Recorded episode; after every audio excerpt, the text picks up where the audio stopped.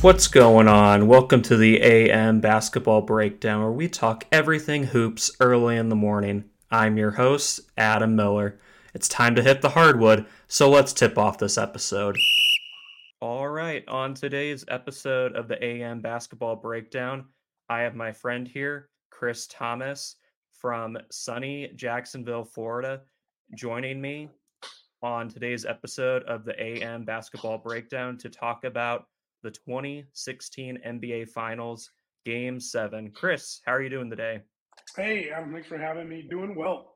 An exciting topic to talk about, and glad to be on the podcast. Yeah, you were on my short list of people to have very early on, and honestly, this is a game that I have wanted to talk maybe more in depth with someone for a while. And honestly, I think we didn't actually watch this game together. So it'll be a good opportunity for us to kind of talk through things just before we had actually connected at all on basketball. Yeah. This is definitely a memorable game. Remember where I was. I think I watched it actually with some other mutual friends. And so definitely a good one to remember. And excited. Yes, and I remember going into this game as well, like my expectations, because I don't think no team at this point had come back from a 3-1 deficit in the finals. And with playing against the Warriors that had a home record that NBA season of 39-2, honestly, the odds of the Cavs actually winning this game, I think, were extremely low. And like you said, we didn't watch the game together. I was watching it with some other mutual friends. And I remember after the game, I stood up and had like my hands behind my head, honestly, pretty much in shock that the Cavs won this game. And yeah, it's just, I think I even go back watching it just in preparation for this podcast. And I look at the players on the court and I'm sort of like, man, I still don't really know how they won this game. But yeah, we can kind of get into more of that just once we start walking through the game and kind of do a preview of the game beforehand. But yeah, going into this game 7, the average margin of victory was almost 20 points. Honestly, if you look at the series as a whole, besides this game, if it was a 6-game series, just not a really good series. Tons of blowouts. This was the closest game, obviously, the entire series. Like I said, average margin of victory was nearly 20 points.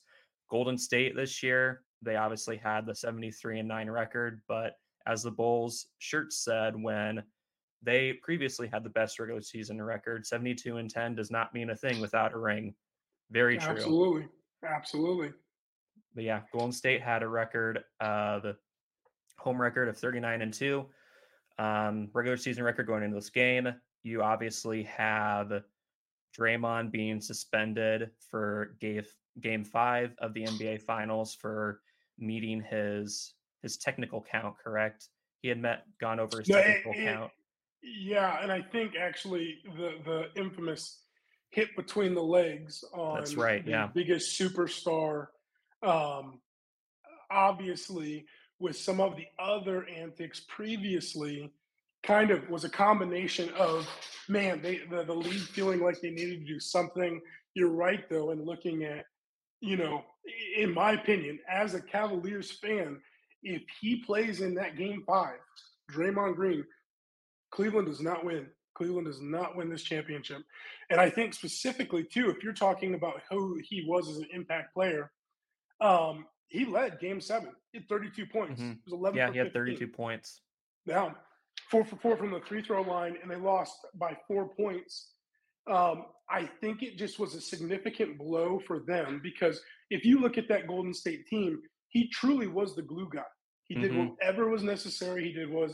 But him getting suspended and the way that he got suspended, it really changed the outcome of the series. Some would argue for the better. One being myself. Yeah, definitely. Yeah, definitely. You can even say that now that he somewhat is the guy that kind of keeps the team together. But it is interesting, we can talk about this more at the end, on just looking back at Draymond's early antics almost 8 years ago at this point. Yeah, and just thinking about recent news, recent things happening this season, and how none of that has really changed. But yeah, kind of just as I've walked through just the series prior before this game, you as a Cavs fan, you as a really big LeBron fan, I had kind of walked through what I was thinking on my end on how I thought this game was going to go. But what was your gut prediction on what was going to happen in this game? I think going into this game, I think you have to talk to two different Chris's. I think there was a Chris who I would say is a pretty rational basketball fan collectively, knowing the talent, knowing the efficiencies of Golden State, and saying, I don't like the Cavaliers' chances in this game. As the fan of Cleveland, there was this weird feeling of we're winning this game. And that delusion, part of it honestly comes with LeBron in saying you just knew that he was going to do enough.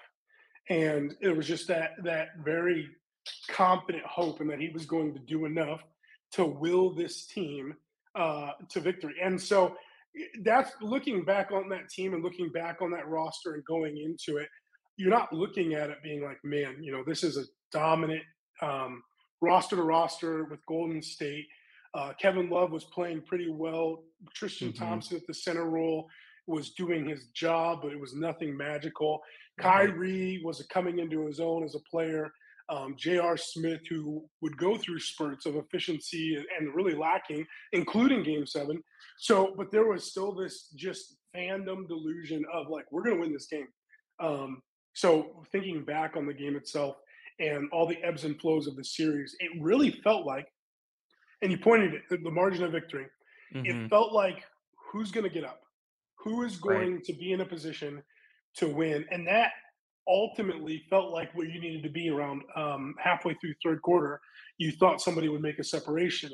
And like you said, this was the one game of the series where that separation didn't really happen until the entire game, really, winning by 4. Right. It happened right under 3 minutes left in the game. Yeah. But yeah, going into the series, I can talk through kind of Curry's legacy at this point. He had just won his second MVP, unanimous MVP, one of the only unanimous MVPs in NBA history, and was going into this off of his second title, trying to win a second title. But the previous year series, I think a lot of people looked at Golden State and were like, okay, they obviously they won. They had a very easy path to the finals just due to a lot of star players getting hurt on their way to the finals in 2015. And even in the series against the Cavs that previous summer, with all the injuries that they had, the second best player that LeBron had next to him was Matthew Dellavedova, who didn't even play in this game. And I didn't have a chance to look back, but I'm have to expect he wasn't even really in the rotation at all. But yeah, I've kind of just talked through like what this maybe would have validated for Steph, and also just putting the Warriors in the conversation with the 96 Bulls as the best team of all time. That was at stake for this game as well. But yeah. I'm wondering from your perspective, what going into the series, what would have this game have affected for LeBron's legacy with just him having those previous titles in Miami and then coming back to Cleveland and trying to get that first title for Cleveland sports in 50 years. Yeah. As I rep a Cleveland Guardians hat. So one thing I think it's really important. Actually, I want to touch on very quickly Golden State's legacy, specifically Steph. In hindsight, 8 years removed, this was a defining legacy builder for him. You think if he wins this, their success, and obviously it's still Steph became everything and was everything that we thought. But in terms of, I think one of the things looking at this game in particular for Golden State, the dynamic and the conversation around a jump shooting team and winning the championship. There was so much around a jump shooting team is inconsistent. They can't win the championship. They don't have that DNA. I think through them even getting there and them having the success that they did really has changed and evolved what the expectations of shooting, what the expectation on guard heavy play, looking at Steph and the volume of threes taken, and even in this past 8 years, you look at how that trickled down, even down to the high school and elementary level. Positive and negative, depending on how you look at it. But Steph changed the culture of basketball. A lot. You go to a high school game now, and it's you're going to chuck up a lot of threes or going to get to the basket. It has evolved into the Steph Curry, Klay Thompson style of play. For LeBron, I think this is the most defining win of his legacy. Mm-hmm. And specifically because when he's in Cleveland and he's drafted by Cleveland as a hometown boy and from Akron, there were a lot of things he wanted to do for the city of Cleveland. He wanted to bring a championship home. And in that first run with Cleveland, didn't have the pieces or the tools around him. I think he was still learning what it meant to be a leader, what it meant to be a champion. And he didn't have all the necessary pieces. But so him coming back from Miami to this situation to bring a championship with the roster that he did, mm-hmm. I think it was one of the most impressive and defining things of his career. Because you look at Cleveland and you look at all of the different elements in this team was not built, in my opinion, perfectly to assist LeBron. LeBron's legacy is known for his passing, his playmaking ability, his ability to go downhill. One of the best things that LeBron has around him is when he has great shooters. Mm-hmm. Well, I would love to know who we're going to consider the best shooter on this team. It probably is Kyrie, and then J.R. Smith, probably. And then J.R. Smith, yeah. You could then you're probably then going to have to plug in either Kevin Love or Richard Jefferson as your third or fourth option from a drive and kick perspective. And so I think for LeBron, I think it's so impressive because he put his pieces in the right spots to be successful. And so for him coming back, adding to his legacy, adding to the wins, it erased as a Cleveland fan, any negativity that people had as a Cleveland fan when he left. This just wiped it all off the board. And he was nothing but he could do no wrong after this championship. And for a lot of Cleveland fans, cementing that legacy of being, if not the greatest, one of the top five greatest of all times. Mm-hmm. Yeah, definitely. And it honestly, in a way, it helped validate his decision that he made the right decision leaving originally to go to Miami, which we can get more into that kind of at the end. But as we're going through this game, and I'm going to kind of walk through things quarter by quarter, walk me through just the different coaching strategies that Tyronn Lue did for the Cavs and even Steve Kerr for the Warriors in game 7. Were there any key decisions that stood out? Honestly, I think Lue ran circles around Steve Kerr in this game. I can point to a few things that I kind of texted you about earlier before recording this, but I'm just wondering from your perspective, what stood out from you just for the coaching decisions that were made throughout this game? Yeah, I think there's the two things that stand out to me off of the bat that Lue did that were really significant in this game 7, specifically game 7-2. Dellavedova tried to kill himself in chasing Steph Curry, mm-hmm. running all over the place and doing everything. You think about the fact that it was a coach's decision for him not to play. He had a little bit of nagging injury, but for him to lean on Shumpert and truly, collectively, to lean on the fact that they were going to have switches, that strategic switches, knowing when they were going to switch to Steph, knowing when they were going to switch to Klay, but ultimately relying on that defense to force the ball into Draymond's hands and to say, Draymond, here's what's going to happen. We're going to put the ball in your hands, and you're going to have to score more points than you're used to and accustomed to scoring. Mm-hmm. For Steph Curry and forcing him into tough long shots, he went 4 of 14 from 3, finished the night with 17 points. Mm-hmm. If you would have told me you could have held Steph and Klay mm-hmm. to under 35 points. Them collectively shot 25% from 3 for this game. And that, I believe, is fully a testament to them saying, going over top of screens, anytime there's a hedge, they're going over the top on that. Mm-hmm. They're not letting the confusion between the switches happen, where if it's a pick and roll and the big is dropping, or multiple times where Harrison Barnes is getting the ball, he's engaging in that switch. They're saying, hey, we know who's going to beat us in this game.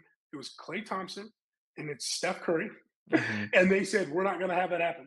We're going to put the ball. We're going to make Draymond go get 32. We're going to force them off of screens.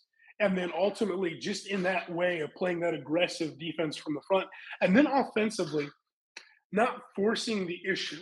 I think in a lot of ways, he put the responsibility on LeBron and Kyrie and said, "Here, this is your game to win. Go make it happen."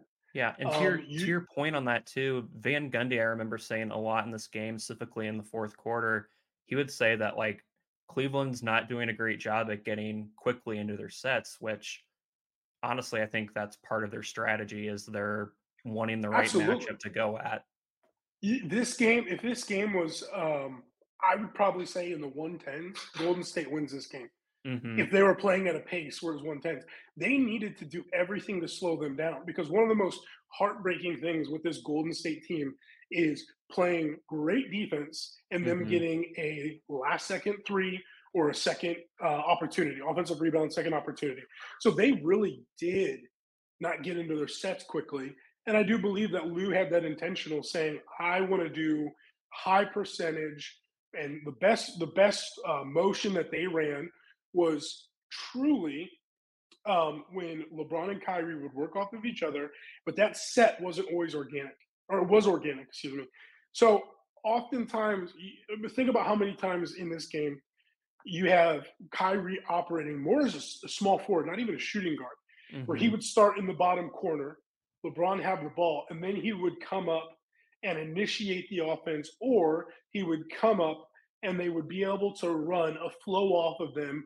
Then it allowed for LeBron and Kyrie to play make, to J.R. open in the corner for three.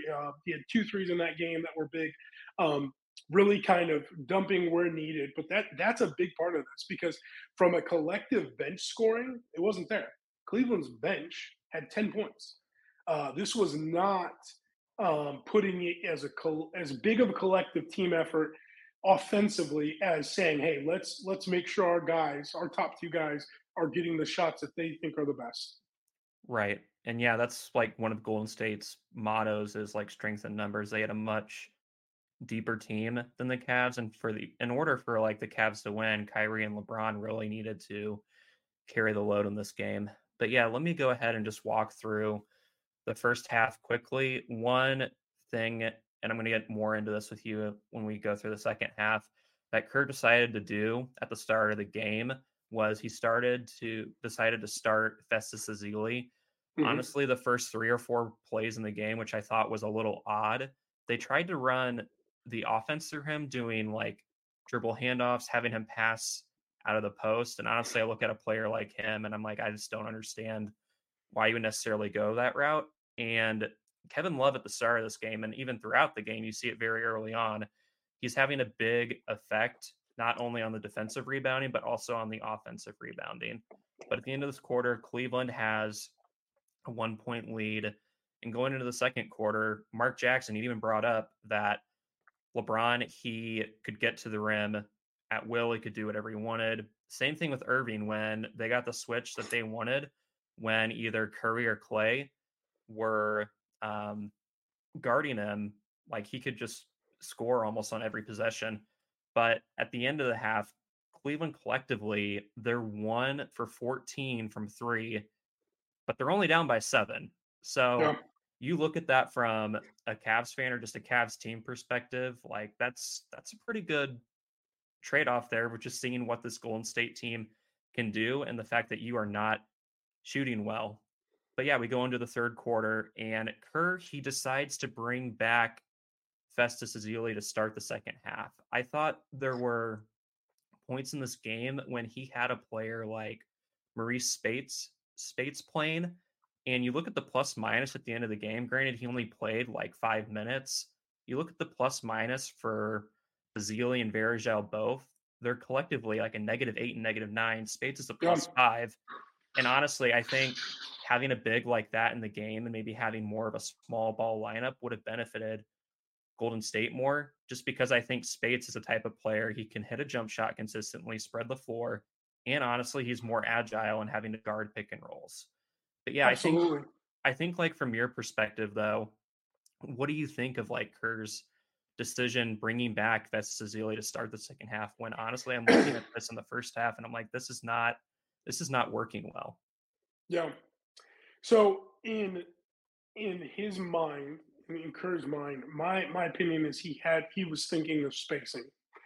So if I have a guy from an operating standpoint of a space, a Varejao, or even let's say he played heavy minutes, and Andre Iguodala, I think what he was trying to do was to ensure there was a presence. Now, arguably, a true post presence. Now, arguably, the problem for the Golden State Warriors was Festus is not an offensively gifted center. Mm-hmm. Ended the game with 0 points from a starting 0 for 4. He did not command the attention that I believe Kerr was trying to inject, because right. Ultimately he wanted to say, I want it to be 4-on-4 at the top. Post presence, I want to take Tristan out of the game. I want to take Kevin out of the game when they're guarding him. And ultimately, that just didn't happen. Like, you think about that from a starting center role. Rebounds defensively, offensive rebounds. To not have a single point means that you are not commanding enough of everything. Mm-hmm. Finishing the game with 2 rebounds. That just is a lack of production. And I think that's really what killed Steve. Rather than having the 5 best players on the floor, he tried to do spacing to have a true big, to demand the ball. But ultimately, and the Golden State Warriors have shown in recent past, they mm-hmm. don't have to have a true center to be able to make their style of play work. So I actually think that from Steve, it actually backfired, because ultimately he had 4 offensive players on the floor at any given time. And he didn't have the ability to stretch him ever, because anywhere outside of 4 feet, and he was ineffective. And in this game, anything within 4 feet, he was ineffective. So it ultimately didn't help him spread. If anything, it allowed for Tristan or Kevin or whoever was on him at the time to be more willing to help, to be more willing to know, hey, I don't have to worry about that offensive production because there's none to be seen. Mm-hmm. Right. And even like, when Varejao came in that third quarter as well, they tried to do something similar to they did with Ezeli at the start of the game, where they just tried to run the offense through Varejao. And I mean, we're getting at a point in the game where game's getting close to the end, score is tight, and that led to 3 turnovers with either Steph miscommunicating a pass to Varejao or Varejao just turning the ball over. But at the end of the third, Golden State, they have a 1-point lead.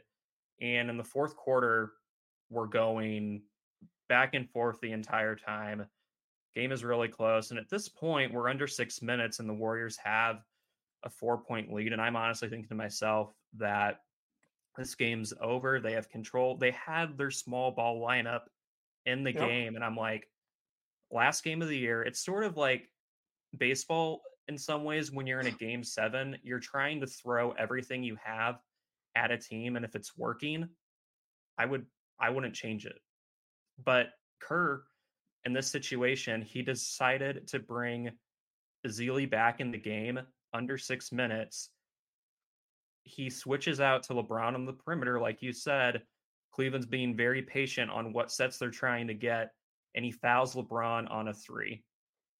LeBron makes those throws. Very next possession, same thing happens. LeBron gets him on a switch and makes a 3. And all of a sudden, Golden State doesn't have that momentum, and the game is stagnant. It's close, within 1 or 2 points, until we get under 3 minutes, and we have the 2 most important plays of the game back to back, leading up to the famous block by LeBron. Kyrie's going in for a layup on the left side, and 9 times out of 10, or even like 10 times out of 10, that's going to connect with the left side of the backboard, and it's either going to go in or it's going to rim out. Completely misses it, goes on the opposite side, on the right side of the court. Golden State grabs it and immediately starts a fast break. As this play is developing, Chris, and you see LeBron come in from the backside, he's about half court by the time Golden State has the ball past the three-point line. Did you think he was blocking this? Because I'm watching over and I'm like, I don't know. Like, I understand, like, this is a patent move, but what were you thinking as this play was developing? So this goes back to the fandom delusion of just knowing, regardless of rationale. Really, when I knew he was going to block it was when Iguodala had to kind of slow down his momentum a little bit. Mm-hmm. When he gathered and LeBron was still at the free throw line during this, mm-hmm. knew it was getting blocked. The only thing I remember specifically in that moment, I was like, he's getting the ball. In my head, actually, I do remember thinking, don't goaltend. I thought there was a possibility he wasn't going to get there quite in time, but I knew he was going to get to the – it was very close.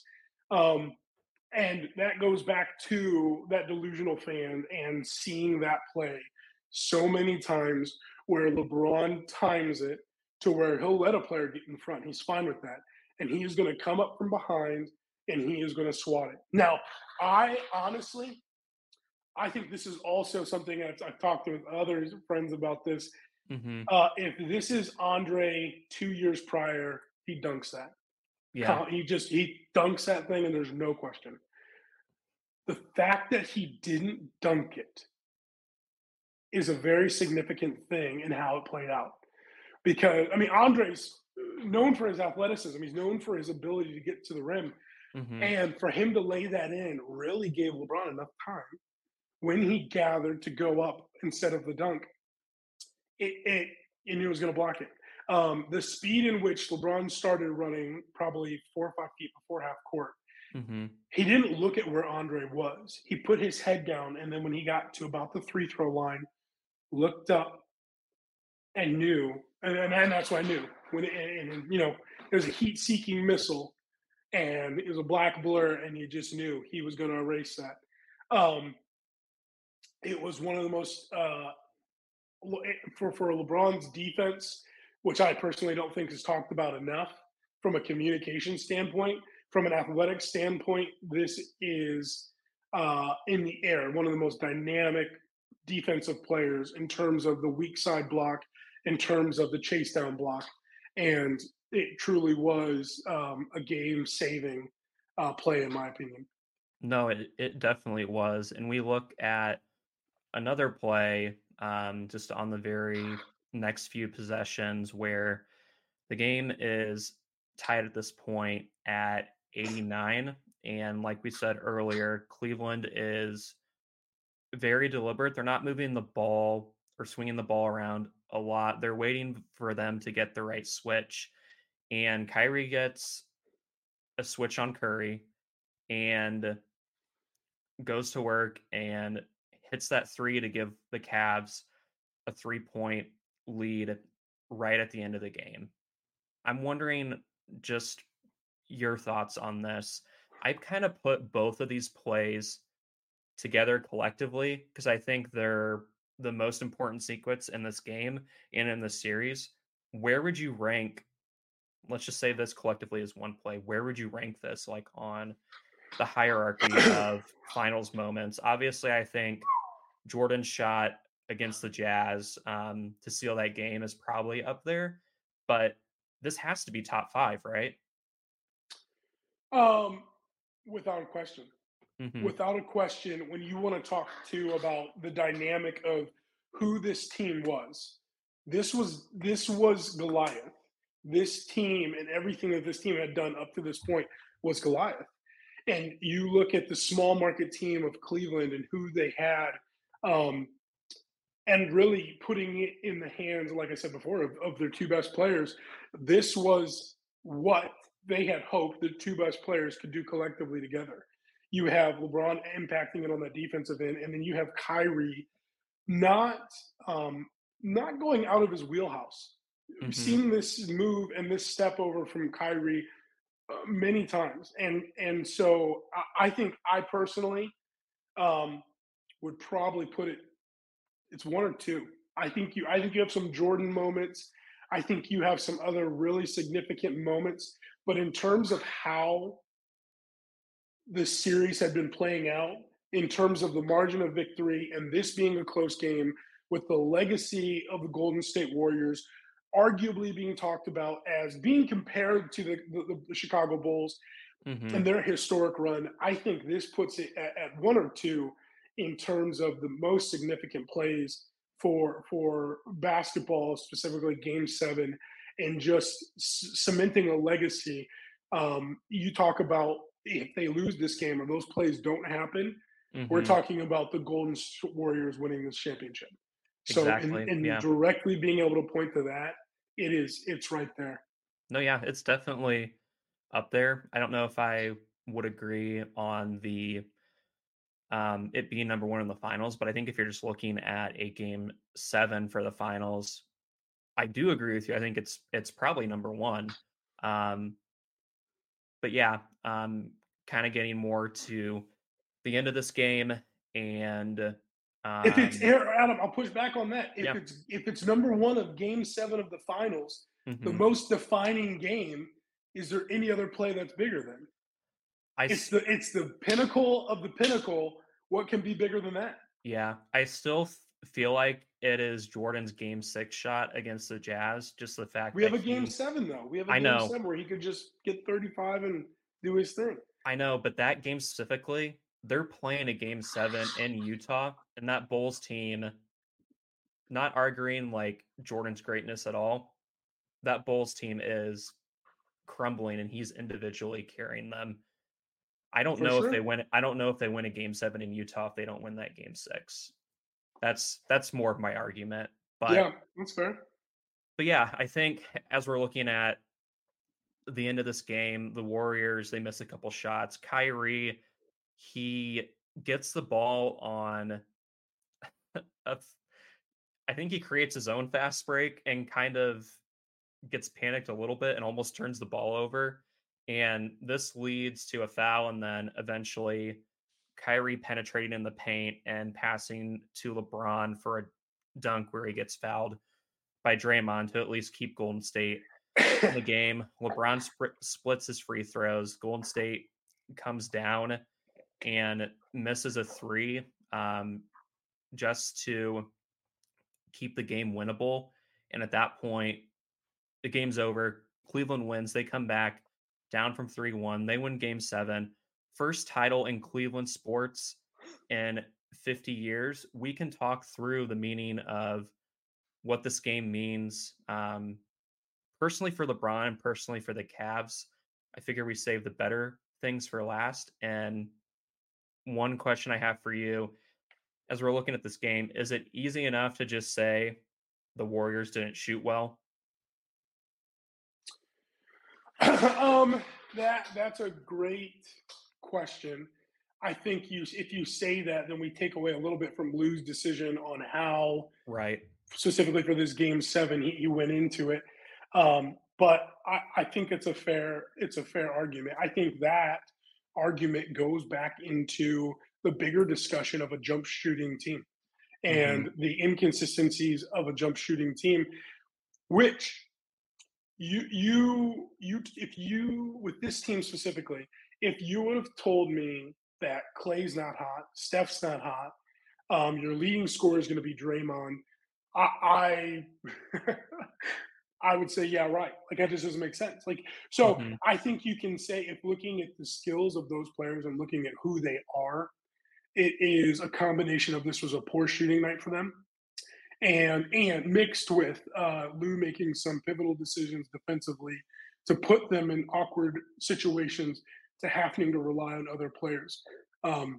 Because at the end of the day, if you can keep a shooter like Steph Curry. Steph Curry went 2 for 14 on the night, mm-hmm. and Klay went 2 for 10. You can keep those guys. Klay shooting 20%. You'll take that all day long. Yeah, Exactly. It's a combination of not only their bad performance and this extremely important game, but also Lue's coaching decisions as well. The Warriors, they had a historic 73-9 regular season. They fell short in the finals.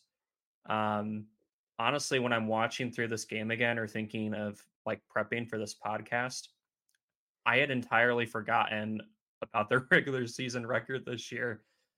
And this makes that team, this historically great regular season team, forgettable, right? Yep, it really does. I think for them, where the biggest area of where they missed on this game, they shot 41 three-pointers. Mm-hmm. And I get that that's your bread and butter, but Stephen Curry, who is also a great penetrator and a great initiator of contact and finishing and all these things, shot 1 3-throw. Mm-hmm. You're telling me that in these moments, there wasn't more of an emphasis on that team to drive the ball to the hole. They took 13 field goals on the night. Mm-hmm. Like, you have to be initiating more contact. Collectively, they went 10 of 13 on the night from three, shooting free throws. Cleveland went 21 of 25. You're telling me that at no point Steve said, guys, get to the hole. The only one that was doing that was Draymond. Draymond had went 4 for 4 on the night from free throws. But when your two guys between Klay and Steph only shooting one free throw, that's ludicrous. Like, you have to initiate that and put some of the onus on the referees, because they're going to get those calls. This wasn't a thing of just being able, the refs taking it into their hands or not giving them calls. You shot 41 threes. Mm-hmm. You lived and died by the three-point line. And in a game that was 4 points, Steph getting 3 more free throws and getting an and one, or Klay getting to the bucket one more time, wins them this game. And they never put the onus on their players to go get it. And that is partially what I believe also lost them the game. Yeah. And I mean, even to your point, like, I think with them penetrating, they don't necessarily need to be going for layups, but like, they could go for mid-range shots. Their threats as shooters, like, throw a pump fake in there, try to get to the free throw line based on that. But yeah, to your point, like, they didn't concentrate on that at all. And honestly fell into the trap that I think a lot of teams today fall into, where it's just, let's just shoot as many threes, hope we get good shots, and hope that they go in. But honestly, I mean, you have a higher percentage shot if you're getting into the lane every time. Absolutely. And what are you scared of? What, mm-hmm. Kevin Love and Tristan Thompson? Like, are you, like, from a shot blocking perspective, like, this isn't Victor or Gobert or somebody where you're staring down the pipe saying, what are we going to do when we get there? You got mm-hmm. Tristan Thompson and Kevin Love. Like, they're barely going to alter your shot enough to not drive. Put them in foul trouble, put them in positions. And I really, and again, like I said, I think that's a big thing that put them in the difference in LeBron getting to the free throw line 10 times. Kyrie getting to the free throw line 4 times. Kevin Love driving. Tristan Thompson went to the free throw line 4 times, more than Klay Thompson, because Klay never drove the ball. That is ludicrous. Yeah. So a lot of that is just, you know, I think a poor decision on Golden State's part to not drive the ball more. Right, exactly. And as we're looking at the end of this game, we're looking at this in retrospect, but right after this game, I'm going to talk more specifically about Curry. He didn't play great in their first championship. Iguodala actually won that finals MVP. Of course, he gets 2 titles later with Durant, and then honestly... You mean Durant got 2 titles later after he got there. Yeah, after he got there. And the 4th title really, I think, helped validate him more as a player, because he was the best player on the court. He played consistently well that series against the Celtics. And yeah, you look at this game right afterwards and you're like, in big moments, like, this guy may have a title, he may have 2 MVPs. He's kind of a choker, though, in these really big games. Going into this spring, after this, they're still talking about splitting Kyrie and Steph up. That's the discussion and the question. There are people asking that question. Do we split these two up? Similar to, say, I don't know, the Boston Celtics and splitting up Tatum and Brown. Do you mean Curry and Clay, splitting them up, Curry and Clay? Splitting them up, yep. Okay. Yeah. And that I think if Steph wins this and is dominant like he had been throughout the regular season, that's not even a conversation worth having. That's just ludicrous. But the fact that they didn't perform well, it's something that you look at every time you come close and you don't win. I think for Steph, and two, with him not winning the MVP previously, this was a defining moment for him of who he was going to be. That's why I actually think the Kevin Durant thing is significant in that you're right. The last championship of Curry's, Curry was the guy, and it was all on his shoulders. In their first championship and him not winning MVP, we acknowledge that Curry was great, but he was great to get them to that point. Yes. So then you're talking about his legacy, and imagine if they don't get Kevin Durant. Is Steph just one of the, not arguably the best shooter of all time, which truly I think he's the best shooter of all time. Is he just a great player at that point? If he does, that doesn't pan out. Do you put him in the same conversation as someone like even Isaiah Thomas that has two titles? If they lose and then that's where his legacy ends, absolutely.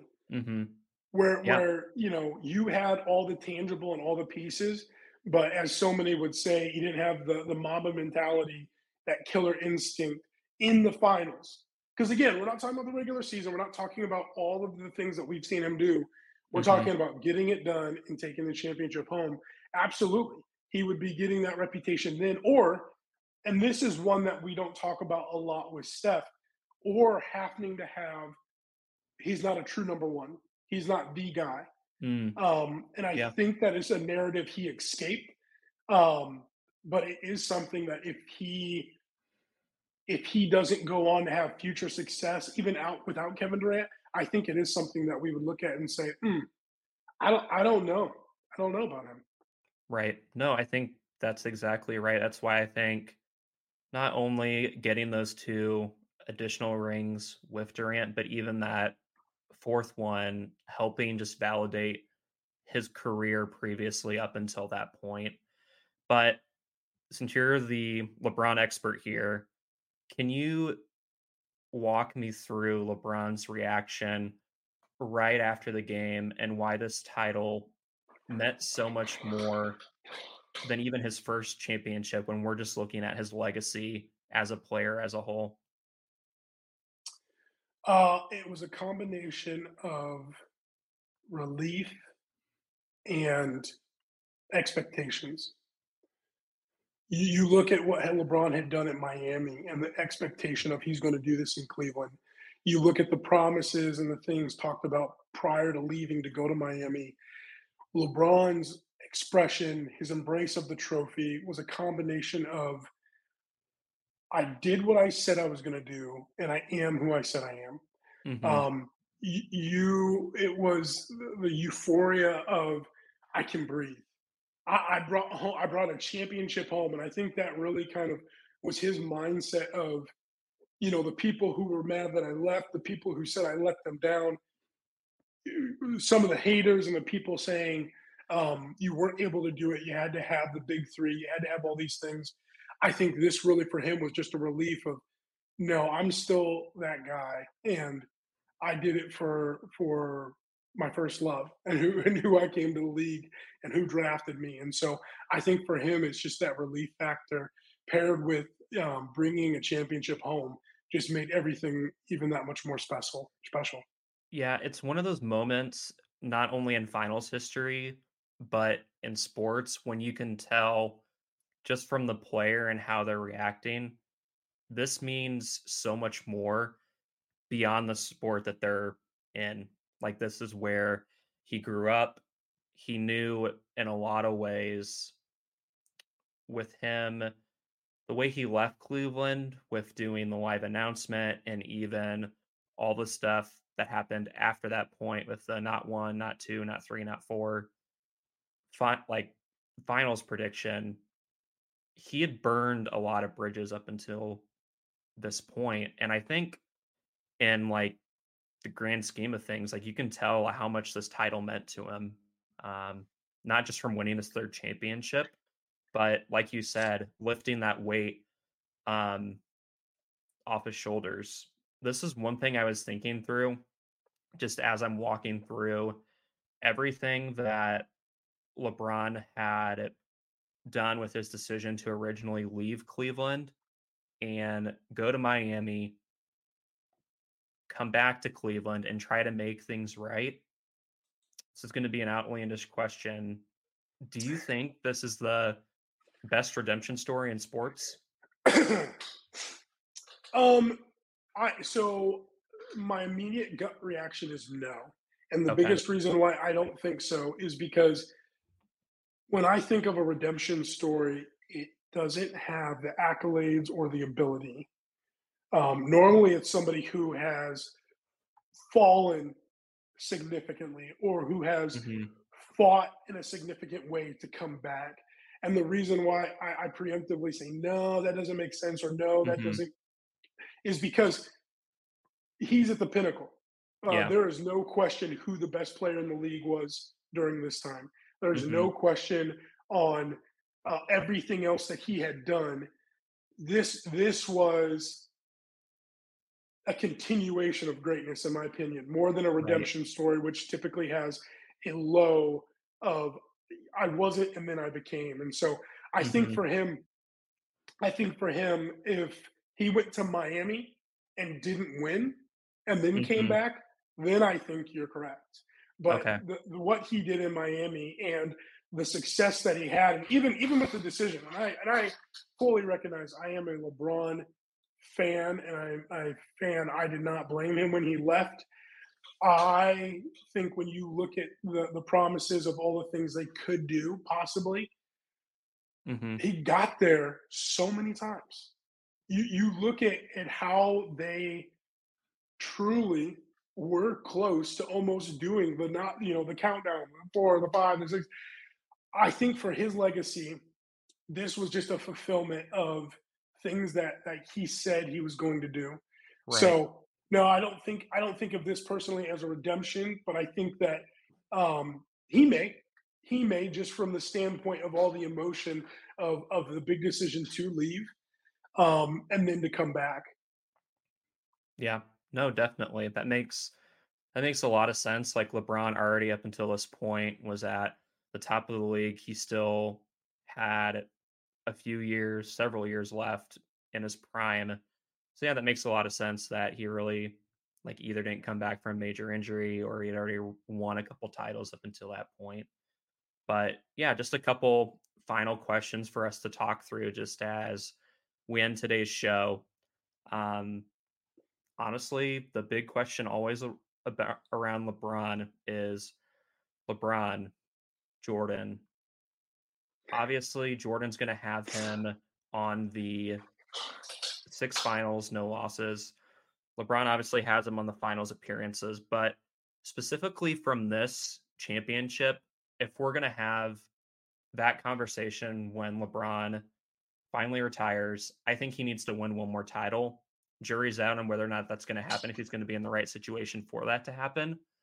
But how does this championship affect the LeBron and Jordan debates if we're going to have that conversation? I think if anything, it just continued it. If he lost this back home, it's over. I don't think there is a discussion. And I look at it and say, in getting there is so much. There's so much to be said in just getting there. But at the end of the day, championships is what matters. And so for him to get there and close it out allowed for the conversation to continue. With the debate between those two, it will forever be a perception game of if you value the 6-0 versus the appearance versus how different they are as players, all these different things, specifically for this championship. For a lot of people that were maybe on the fence, it allowed for it to be more of a conversation than going into this point. Because, again, he's coming off of a year with Miami where there was no reason they shouldn't have done it again. Right. They had already won in 12 and 13. Why aren't they winning 14? So I think what it did for most people is it allowed for the narrative to continue and the debate and the barbershop talk to keep going, because he is the closest example to someone that can touch Jordan. Yeah, definitely. And I mean, he still has time in order to do that. As a Celtics fan, I hope the Lakers don't get another title, but I'm honestly wondering if he's going to end up staying there for his next couple of years. Jury's out on that, but jury is out. Yep, we will see. I think my opinion is I actually think he will move on, and the reason why is because I actually think a lot has to do with Bronny. After the heart condition and the different things that happened with Bronny, I think that shift. Bronny shouldn't go to the draft this year. Right. He hasn't had enough minutes. He hasn't had enough exposure. He shouldn't. And so I think for LeBron and with this LA team, unfortunately, I don't think they have the right pieces around them. I don't think that Anthony Davis is lived up to his end of the bargain. So I do think he ends up moving on, but it will be interesting to see what happens. No, that would be a good conversation for me to bring you back on if and when that happens. Yeah. But yeah, just as we're looking at that LeBron and Jordan debate, and this will get into my last point. For LeBron winning this game, honestly, I think it put some fear and doubt in a lot of other players and star players in the league where, hey, this guy has figured us out. He knows how to beat us now. Let's all play together. And I'll get into this more after the last question, but this is our final question. Is this the most important NBA game in the last 10 years, not only for what this meant for LeBron's legacy, but also how it set the stage for the NBA for the next few years? Man, this is a great question. So if you look at it from a totality, my answer is yes. And specifically to not just with LeBron and what that did. This is a top three game, game seven. Everything that happened here. The game six, 1998 with the Bulls in Utah. You've got in the 80s, you've got LA versus Philadelphia. You have some other very significant games. But I think one of the biggest pieces, and we alluded to it earlier, was the significance of how basketball has changed because of Steph Curry. From a legacy standpoint of who this helped devolve Curry into as a player, as well as LeBron's legacy and where things went, this game arguably was another – basketball has changed in how it's played. Look at the past 10 years and how things have shifted. Look at how things have changed in terms of who's shooting the ball and your point guard being that scoring threat. We don't have true point guards anymore. You know, Stephen Curry has changed all that. We have Damian Lillard. We have Trae Young. We have these guys. You look at who we have from a point forward perspective. LeBron changed that and really, you know, we had it in Magic and then it disappeared. It came back and it has stayed. And who's running the point forward? You have guys like Ben Simmons. You have guys like Pablo. You have these bigger guards that are initiating and running offenses consistently, and it's here to stay. I think if you look at it from, could you look at this game and say, did it change how basketball is played today? Absolutely. If I look at the game six, that's looked at as a Jordan game.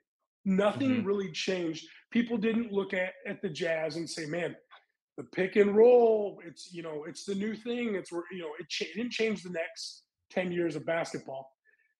This game did. It really did.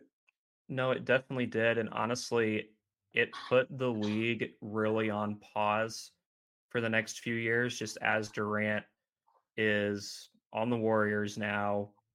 Honestly, I'm looking at the starting five and I'm like, This may be one of the best starting fives in NBA history. You have Curry, you have Klay, you have Draymond, you have Iguodala, and you have Durant. And honestly, I think a lot of this decision wouldn't have been made if the Warriors won that title, won the 2016 NBA Finals. I don't think Draymond necessarily makes that call in the parking lot after the game. The rumored call where he's crying in the parking lot after the game, asking for Kevin Durant to join the team. And honestly, I wonder if Durant ends up staying in Oklahoma City. But yeah, it's just an interesting game, not only for LeBron's, well, not only for the ripple effects around the league, but also just for LeBron's legacy as a whole, and the fact that not that everyone was already on notice, but like the Warriors were a two-year juggernaut at that point that not a lot of teams were able to figure out. And absolutely, he was finally able to crack the code, and it put everyone on notice. But yeah, that ends our conversation today, Chris, about the 2016 NBA Finals Game 7. Preparing for this, I already knew a little bit about this game, but it was super helpful to have you on. And honestly, for us to walk through this for the first time, because we didn't watch this game together. But yeah, you've been a big sticking point for kind of getting this podcast off the ground. I've joked with some people that know me, and I'm like, my friend that I talk basketball with all the time, he moved away. So I just got myself a microphone, and now I just talk to myself. But nice. It was good. It was good to have you on and kind of just catch up and just have a really good conversation about a very important NBA game. But absolutely, thanks for joining, Chris. I hope to have you on in the future.